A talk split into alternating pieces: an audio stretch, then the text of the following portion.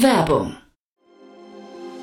Sei dabei beim HTGF Family Day am 11. und 12. Juni in der Station Berlin. Für zwei Tage voller Inspiration und Business. Tauche ein in ein einzigartiges Netzwerkerlebnis mit bis zu 1500 Teilnehmenden. Erkunde das innovative Seed- und Later-Stage-Portfolio des Hightech Gründerfonds. Lass dich vom vielseitigen Programm inspirieren und knüpfe wertvolle Kontakte. Sichere dir jetzt dein Ticket. Mehr Informationen findest du unter www.family-day-htgf www.ftf.de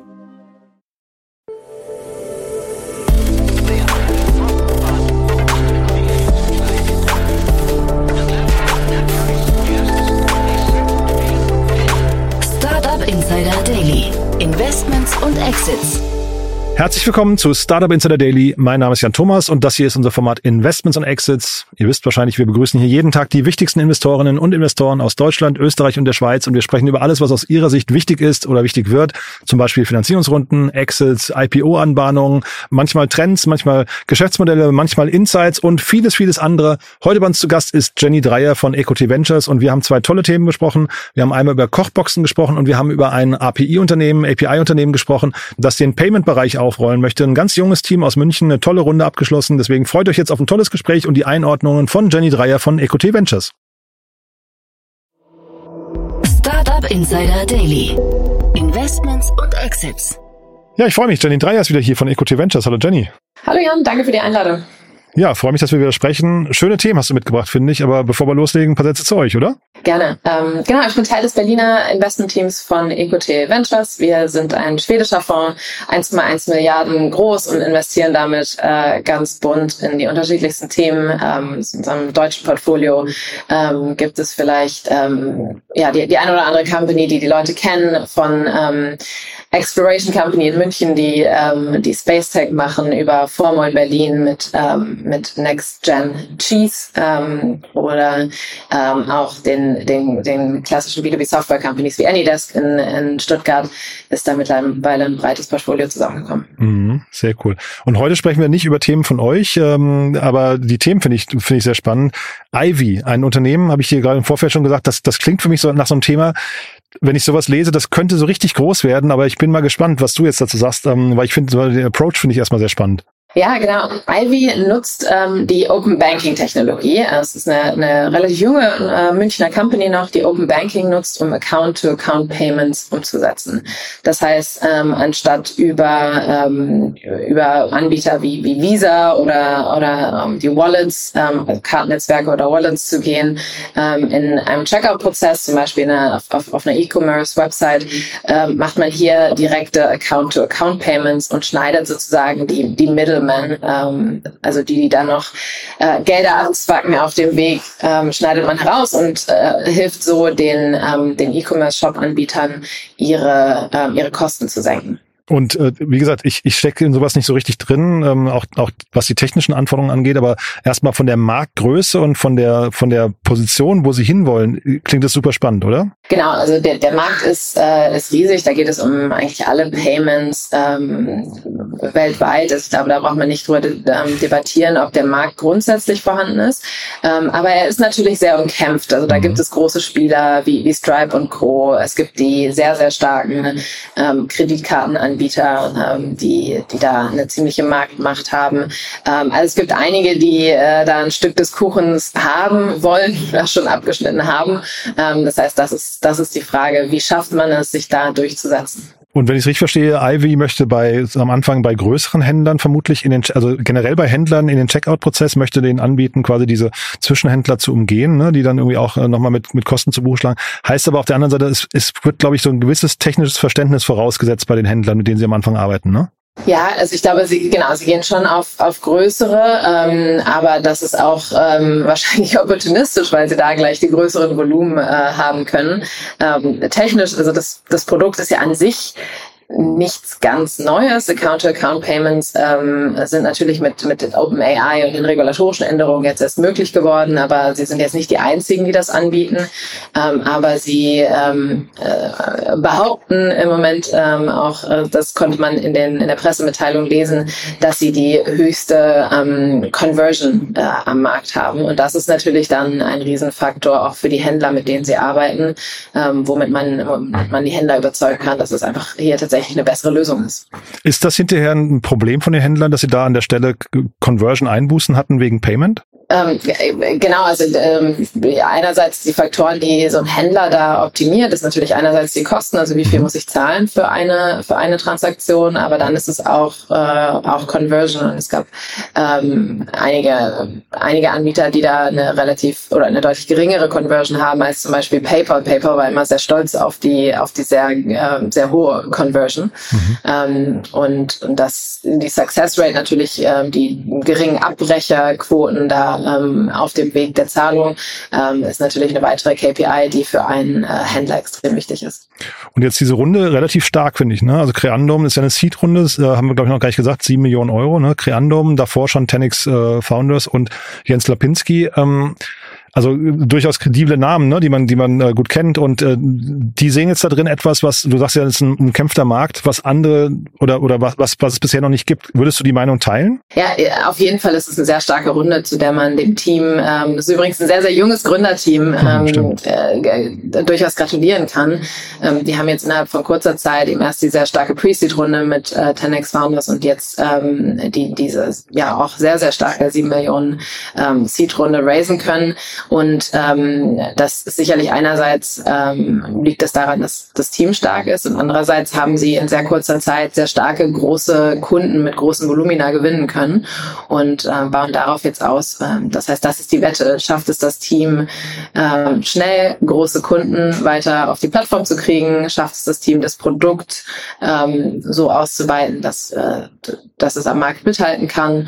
Und ähm, und und äh, das das ist würde ich sagen, das sind so die beiden Elemente, ähm, die, die hier relevant sein werden, ähm, mhm. wenn man in die Zukunft blickt. Mhm. Und ich hatte jetzt Jens Lapinski äh, erwähnt von, von Angel Invest, aber es sind auch eine ganze Reihe an Angels noch dabei, ne? Unter anderem eben der Gründer und CEO von Pleo oder auch der ehemalige ähm, äh, Chef von der Commer oder CEO von der Commerzbank. Ne? Also auch durchaus tolle Namen, finde ich, nochmal, die so ein bisschen, äh, weiß nicht, nochmal Kredibilität auf der einen Seite, aber auch eben vielleicht Know-how und Expertise mit reinbringen. Ne? Ja, absolut. Also einige starke ähm, Fintech-Gründer, du hast sie schon genannt, der Martin Blessing, der ehemalige CEO der Commerzbank, ähm, aber auch Namen wie Nico Rosberg sind dabei, hm. ähm, die Flixbus-Gründer sind dabei, ähm, Jessica Holzbach, ähm, Gründerin von Penta ist mit dabei. Ja, okay. Also ähm, ein äh, definitiv ein sehr, sehr starkes Line-up an, an Angels. Also ich bin gespannt. Ich glaube, von dem Team werden wir noch hören. cool. Und vielleicht nochmal als, als letzte Frage, ist das sehr kapitalintensiv? Also jetzt äh, sagst du gerade äh, starke Pre-Seed, jetzt eine, eine Seed-Runde, sieben Millionen Euro ist für eine Seed-Runde auch wirklich ordentlich. Ähm, klingt aber so, als bräuchten die viel Kapital. Ist das so?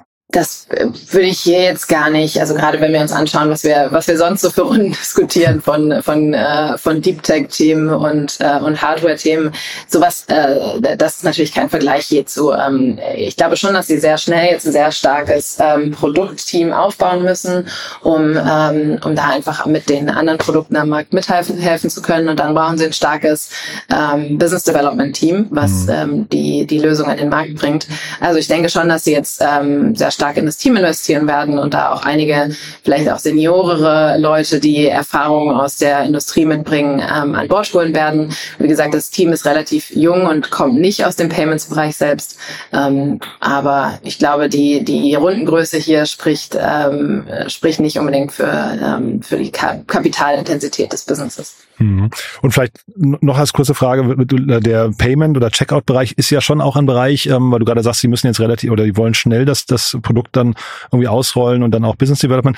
Wenn man da einmal drin ist, dann ähm, ist wahrscheinlich selten Platz für neue Spieler. Ne? Also ich vermute mal, der Checkout-Bereich ist jetzt nicht etwas, wo, wo ein Händler, äh, keine Ahnung, im Monatstakt irgendwie Veränderungen vornimmt, oder? Genau, weil es auch äh, so nah dran ist am, am eigenen Umsatz. Also wenn da was nicht funktioniert, wenn da ein Spieler mal, äh, also ein Anbieter ausfällt für einen Tag oder so, kann das ja katastrophale Folgen haben. Mhm. Wenn man sich vorstellt, ähm, äh, ein großer großer Online-Händler, der dem mal so ein ähm, ja der, der Umsatz von ein paar Stunden verloren geht, das ist äh, desaströs. Das heißt, ähm, da müssen sie eben und, und deswegen meinte ich sehr schnell ein sehr starkes Produkt aufbauen, um da mit den bestehenden, mit dem mit den etablierten Spielern mithalten zu können und mhm. denen auch den äh, die die ja Marktmacht äh, ein bisschen abbringen zu können. Mhm. Dann du hast ein zweites Thema mitgebracht. Das finde ich faszinierend. Ich hatte es neulich schon mal ähm, äh, sag mal angeteasert mit Stefan Jacquemot. Ähm, aber da, also ein alter Bekannter meldet sich zurück, kann man sagen, ne? Ja, genau. Äh, Marley Spoon, ähm, die jetzt äh, neu wieder an der Frankfurter Börse gelistet sind.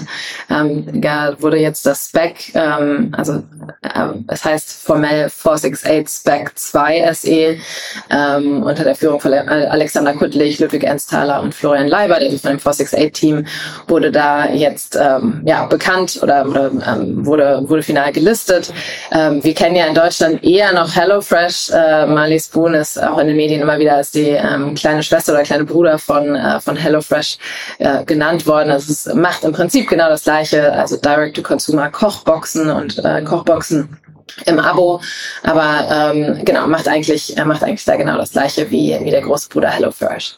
Was hältst du insgesamt von dem Modell, wenn du sagst, die machen das gleiche? Ähm, der Markt an sich, habt ihr euch den mal angeguckt? Ist ja spannend. Ähm, also die frühen Runden passierten also ein bisschen vor meiner VC-Zeit, ähm, äh, aber wenn man sich die Zahlen von HelloFresh anguckt, ähm, die mittlerweile acht Milliarden Umsatz machen ähm, und durchaus auch positive Cashflows haben, das Modell ähm, es, es wurde lange debattiert, ähm, aber ich glaube gerade als auch die, die, die Covid-Phase hat nochmal gezeigt, dass das Modell durchaus ähm, sehr valide ist. Ähm, aber man sieht eben auch an den ähm, an, an dem Vergleich zwischen Marley Spoon und HelloFresh, ähm, dass äh, ja, also dass, dass da eine gewisse Größe auch sehr, sehr viel Sinn macht, sehr relevant ist. Also die, die so bekannten, bekannten Skaleneffekte ähm, hier wahrscheinlich ähm, eintreten und da muss Marley Spoon noch ein bisschen aufholen. Ich hätte, also ich, ich kenne HelloFresh schon sehr lange. Ich habe den Dominik Richter, glaube ich, vor zehn Jahren oder so mal getroffen. Äh, da war das alles noch so äh, ganz in den Anfangstagen. Da haben die damals Berlin zugepflastert mit Gutscheinen und sowas. Und ich hätte wirklich alles dagegen gewettet. Ich hätte gesagt, das Modell kann niemals funktionieren, weil da so viele, finde ich, so, so viele Unwägbarkeiten und Komplexität drin waren. Ich hätte auch gewettet, dass Nutzer, wenn man sie gewonnen hat, nicht lange genug dabei bleiben und so. Also dass die heute so erfolgreich sind, hätte ich nie vermutet, wirklich. Ja, da gab's gab's viele Skeptiker und ich will mich da auch nicht rausnehmen. Das ist äh, sicherlich ein Modell was ähm, ja, was extrem operativ komplex ist und ähm, dadurch nicht einfach umzusetzen. Aber ich meine, der Erfolg gibt, gibt HelloFresh mittlerweile auch, äh, auch, recht. Mhm. Ich glaube, ähm, du, du sagtest schon, Marley Spoon ursprünglich auch Berlin ähm, zugeklustert. Mittlerweile wachsen sie in Australien und in den USA ähm, deutlich stärker. In Australien wurden sie auch das erste Mal gelistet schon. Das war auch, das muss man hier sicherlich auch mit erwähnen, ähm, keine Erfolgsstory. Also da, damals ähm, ja vor fünf Jahren mittlerweile, 2018, wurden sie eben schon das erste Mal in der australischen Börse gelistet. Ähm, da waren sie noch nicht groß genug für Frankfurt. Ähm, da aber die, die Umsatzzahlen da noch zu wünschen übrig gelassen haben, war das eben kein, kein großer Erfolg und ähm, sie wurden dann am Ende eben auch äh, dort wieder delistet. Also hier haben wir sogenanntes Relisting ähm, an der Frankfurter Börse. Und ähm, ja, man kann, man kann dem Mali Spoon Team hier nur alles Gute wünschen für jetzt die nächste Phase. 45 Millionen haben sie übrigens eingesammelt mit, mhm. ähm, mit diesem äh, Spec. Aber siehst du den Platz noch, also für Marley Spoon, also ähm, Hello Fresh, äh, sie haben ja andere Mitbewerber auch schon aus dem Weg geräumt, ne? So Blue Apron oder Lindas Kochbox oder sowas hießen die, glaube ich, und sowas. Also die, die haben ja wirklich, ähm, sag mal, sehr viele Wettbewerber verdrängt. Marley Spoon hat sich noch gehalten, aber hat auch eben so ein bisschen Schattendasein, Nischendasein gefristet. Jetzt kommen sie quasi, melden sich zurück. Ist da Platz für einen zweiten Player oder, oder ist das eher so vorbereiten, äh, Brauthübsch machen für eine Übernahme hinterher nochmal, weil man dann eben in Märkten wie der Türkei oder Australien und so stark ist? Ähm, genau, ich glaube, geografisch ähm, ist, ist, ist Mali Spoon eben, ja, wie gesagt, deutlich stärker in Australien, in den USA schon als, als in Europa heute. Ähm, was da jetzt die, die Strategie des Unternehmens ist, ob das jetzt schon eine Vorbereitung auch ist auf eine, auf eine potenzielle Übernahme oder wie sie sich da positionieren, da würde ich jetzt auch nur mutmaßen können. Ähm, aber der Markt wird schon, also ist, ist insgesamt ähm, ja weltweit äh, durchaus groß. Also man könnte auch argumentieren, dass da durchaus Platz für zwei Spieler weltweit ist. Ähm, aber wie gesagt, da würde ich jetzt mutmaßen, äh, was da die Strategie der beiden Spieler angeht. Mhm.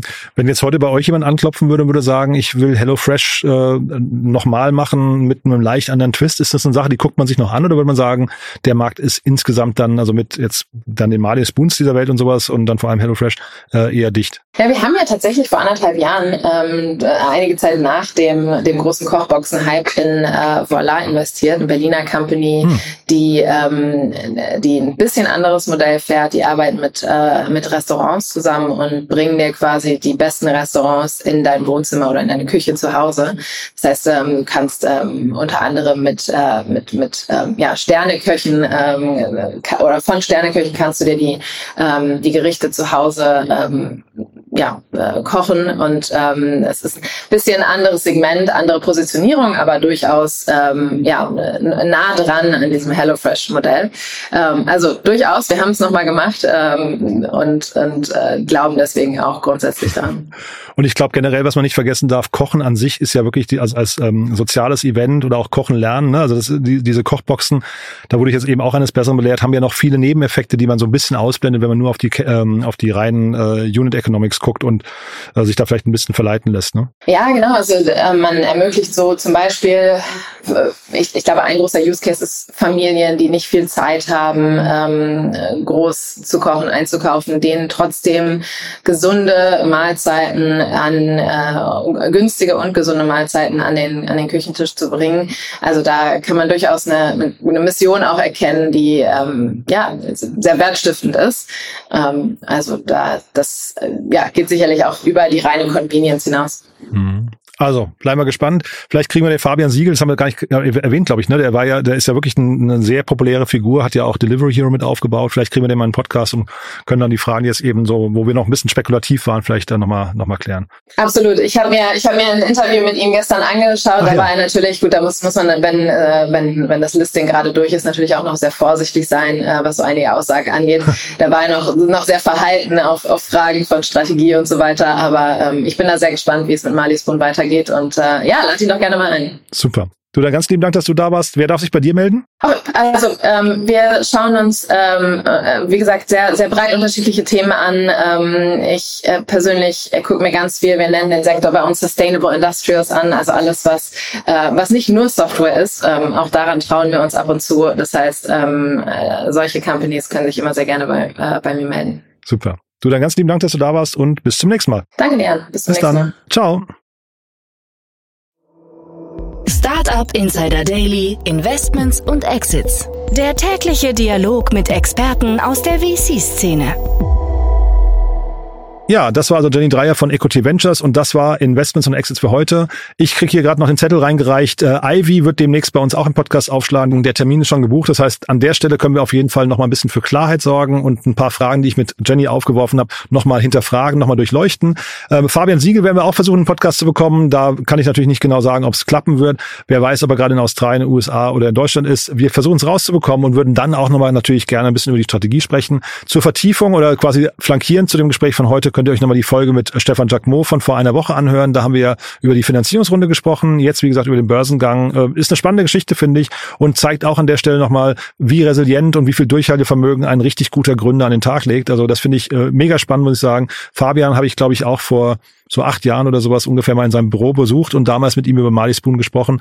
Schon lange her, das Unternehmen ist weite Reise gegangen und äh, umso schöner zu sehen, dass es möglicherweise jetzt die nächste Stufe zündet. Ich fand's super, wenn es euch gefallen hat heute, dann gerne weiterempfehlen. Ihr wisst ja, wir freuen uns hier immer über neue Hörerinnen und Hörer, die uns noch nicht kennen.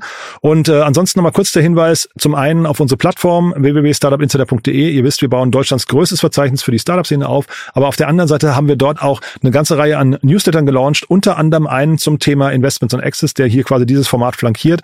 Schaut ihn euch mal an, ist, glaube ich, sehr lesenswert, kommt einmal in der Woche raus und bringt nochmal eine ganze Reihe an weiteren Finanzierungsrunden, an Hintergründen und äh, ist, glaube ich, genau für die Fans von diesem Podcast-Format hier gemacht. Also von daher einfach mal anschauen, www.startupinsider.de und dann auf den Bereich Newsletter klicken. Dann findet ihr diesen und auch, ich glaube, insgesamt zehn andere. Also schaut's euch mal an, viel Spaß beim Ausprobieren und gerne auch das weiterempfehlen. Wir freuen uns auch dort immer über neue Nutzerinnen und Nutzer, die uns noch nicht kennen, die vielleicht von dem Format noch nichts gehört haben, von der Plattform noch nichts gehört haben und, und sich möglicherweise genauso wie ihr für die Startup-Szene interessieren. Ja, das war's von meiner Seite aus. Euch einen tollen Tag. Wir hören uns vielleicht nachher nochmal wieder und falls nicht nachher, dann hoffentlich spätestens morgen. Bis dahin, alles Gute. Ciao, ciao.